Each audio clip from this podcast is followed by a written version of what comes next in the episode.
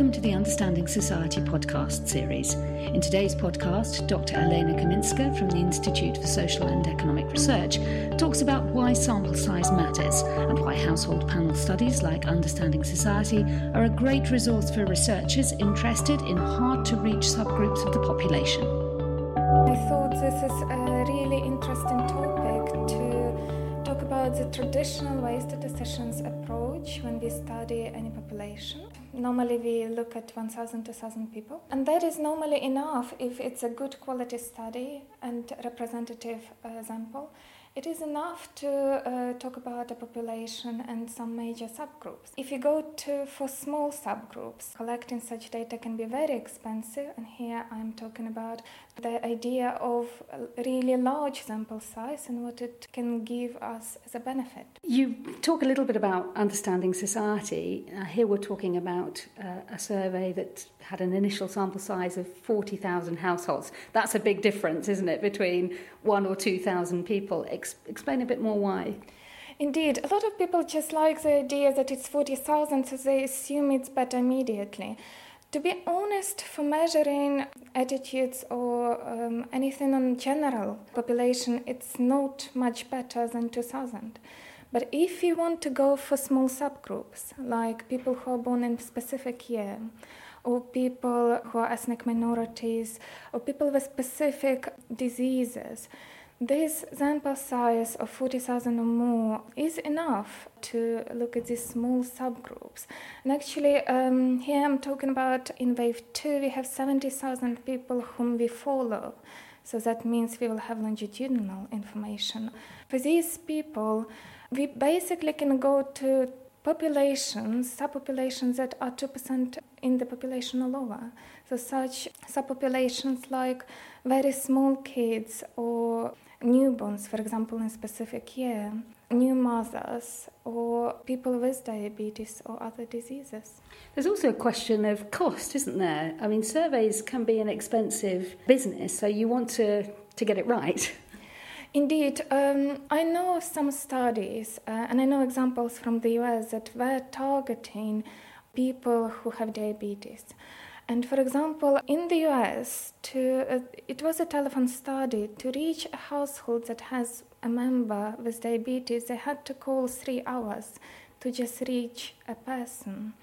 And so interviewer was on the phone, calling over and over, talking to people and saying, sorry, we are not looking for you, hanging up, and then calling again.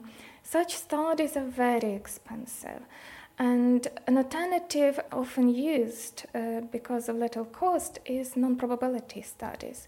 So when we go to a hospital and pick people from uh, of of diabetes. But then these people are from a specific region, a specific city, specific hospital, They probably have a specific type of diabetes, maybe serious enough to go to hospital, and it becomes problem of is it representative of the whole population of, of the subgroup in the whole country. So, in those circumstances, then, how does a larger sample size help? A sample size of 70,000 will give us enough for statistical analysis, uh, and they are representative of these people in the whole country. So, talk us through some of the subgroups that are available to researchers in understanding society. There are some. Um, extreme subgroups that are normally very hard to find. For example, we have uh, over 2,000 people who are very heavy smokers. We have some um, people who are heavy drinkers. So these people can be compared to the general population or to less heavy drinkers and smokers and to understand what's the impact of this habit and actually because it's longitudinal study potentially what has driven and caused uh, such a habit. If you look at the questionnaire, we ask, for example, people what they do in their free time. And we find that we have over 1,500 people who have been to a ballet in the last 12 months. Uh, we have over 1,000 people who have done horse riding in the last 12 months or who have written their own music. I think this hasn't been looked much at, these questions are rather new, but actually to see so much people with these characteristics that are representative of these people in the UK is rather unique. There's a couple of really important messages there, aren't there? One is that um, if you're interested in a particular research area, it's quite likely that Understanding Society might have something for you. But equally, come and have a look at the study and see what's in there because it might promote some new ideas. Indeed, this really opens up opportunity for people who haven't had money or funding to collect representative information on these subgroups before. They can go and look, and um, if if you are looking for health in this extreme health behavior groups, for example, we can connect, link their information to uh, biomarkers that we collect in understanding society, and so that enriches uh, information. So, what, if any, then are the downsides of a large household uh, panel survey like Understanding Society? One problem with such studies that a lot of people may say is that our questionnaire is limited. Some people who look for very extreme subgroups write questionnaire only for this subgroup and therefore it's one hour of questions only specifically tailored to the subgroup. A good side of understanding society is that it is a longitudinal study.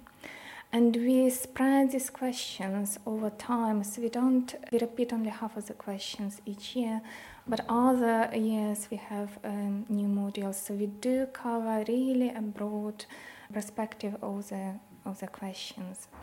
So just finally, then, in a nutshell, why would you say sample size does matter? I think sample size matters if you use it right. So, um, just if you want to represent a population, really huge sample size doesn't really help and does cost a lot. So um, don't buy the argument, I have a huge sample size, my study is better. But if it is used rightly, and therefore if you go and compare these extreme subgroups to the general population or to another extreme subgroup, that's where a large sample size really matters and helps you to have good quality information from this subgroup.